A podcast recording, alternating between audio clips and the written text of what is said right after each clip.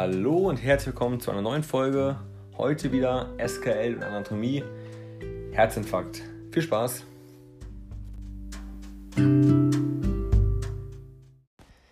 Jawohl, Herzinfarkt, einmal kurz zur Definition, bezeichnet den regionalen Untergang von Myokard aufgrund einer lokalen Durchblutungsstörung. Dabei sind koronare Herzgefäße verengt bzw. verstopft.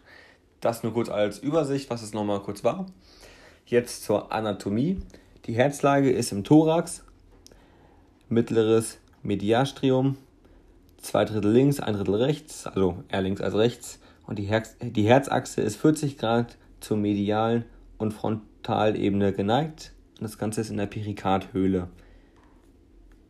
Zum Herzbeutel, da haben wir das viszerales Blatt, ist das Epikard genannt, und das parietale Blatt, Perikard genannt zur Herzgröße. Die ist, das ist ungefähr faustgroß.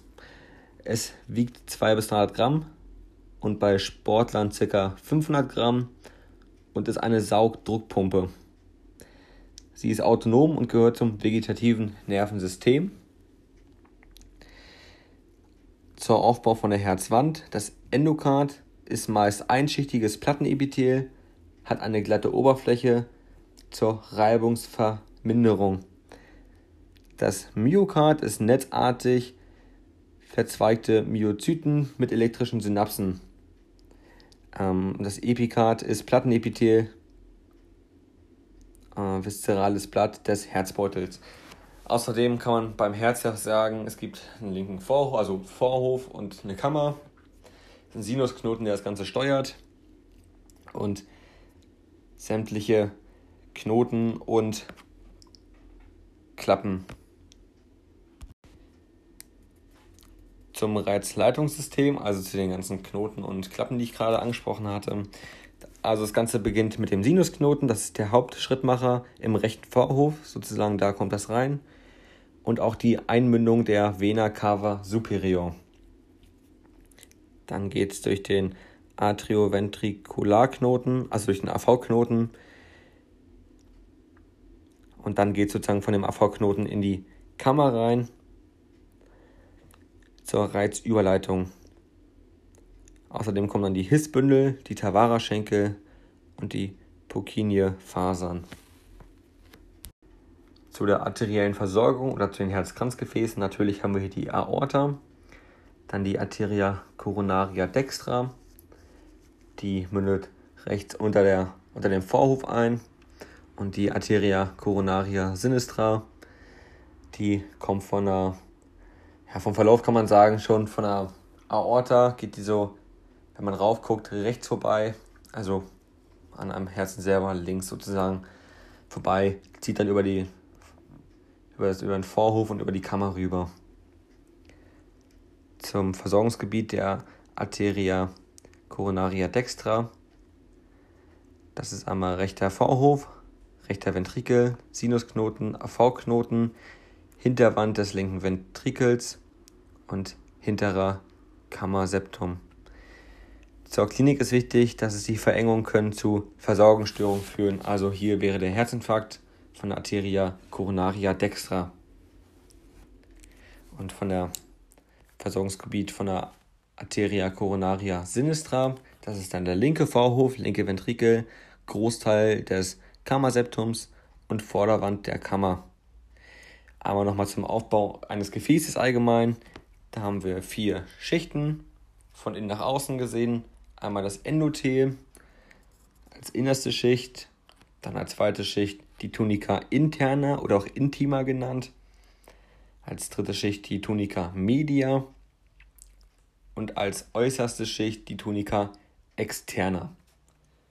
So, das soll es erstmal so grob zur Anatomie gewesen sein.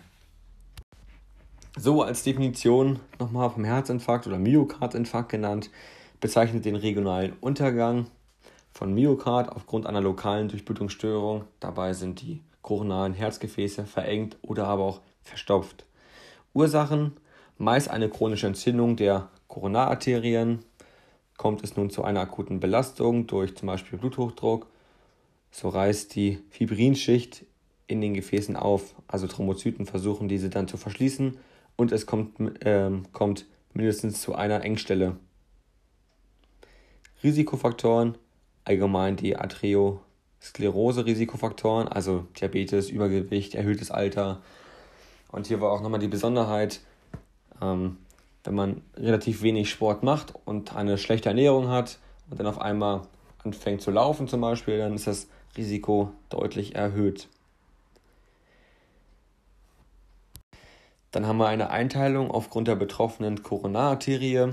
Beim Vorderwandinfarkt, da ist die Arteria coronaria sinistra mit Ramus interventricularis anterior, also RIVA. Bei der Hinterwandinfarkt, da haben wir die Arteria coronaria dextra mit Ramus interventricularis posterior, also RIVP. Und die Arteria coronaria sinistra mit Ramus circumflexa, also RCX. Also nochmal kurz Unterteilung. Vorderwandinfarkt haben wir einmal die RIVA, R-I-V-A.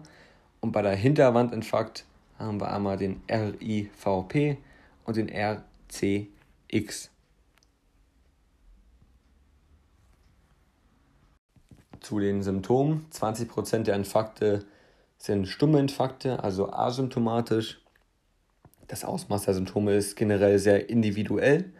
Die klassischen Leitsymptome ist einmal Angina pectoris, also ähm, retrosternale Schmerzen bzw. Brustenge, ausstrahlende Schmerzen in der linken Arm, Hals, Kiefer, Unterkiefer, Rücken oder Oberbauch. Dann einmal Kalt, Schweißigkeit und Blässe. Dann können sich die Körperteile bläulich färben, besonders in den Akren, also Nase, Kinn und besonders in den Fingern vor allem.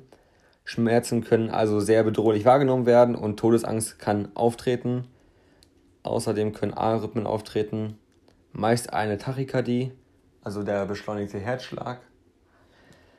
Und bei einem Hinterwandinfarkt häufig eine Bradykardie, also der verlangsamte Herzschlag. Nochmal kurz zur Einteilung. Vorderwandinfarkt, die, also wo dann sozusagen eine Tachykardie auftreten kann, ist die Riva. Und bei der Hinterwandinfarkt, also Bradykardie, haben wir einmal den RIVP und den RCX. Zu der Behandlung, da haben wir einmal medikamentös, Akutbehandlung und revaskulierende Therapie. Medikamentös haben wir das Monaschema, also Morphium, Sauerstoffgabe, Nitrate und Acetylsalicylsäure, also ASS. Zur Akutbehandlung haben wir Bettruhe, Sauerstoffgabe und Analgetika bzw. Sedativa. Und zur revaskulierenden Therapie, das ist einfach die Aufdehnung eines Kranzgefäßes mittels RPTCA. Prognose, sofortiges Handeln ist unerlässlich. Je früher der Infarkt erkannt wird, desto besser ist auch die Prognose. Sterblichkeit innerhalb von vier Wochen nach dem Infarkt kann bis zu 50% liegen. Also die Hälfte stirbt innerhalb von vier Wochen. Je nachdem auch, wie groß das Ausmaß der Herzschädigung auch ist.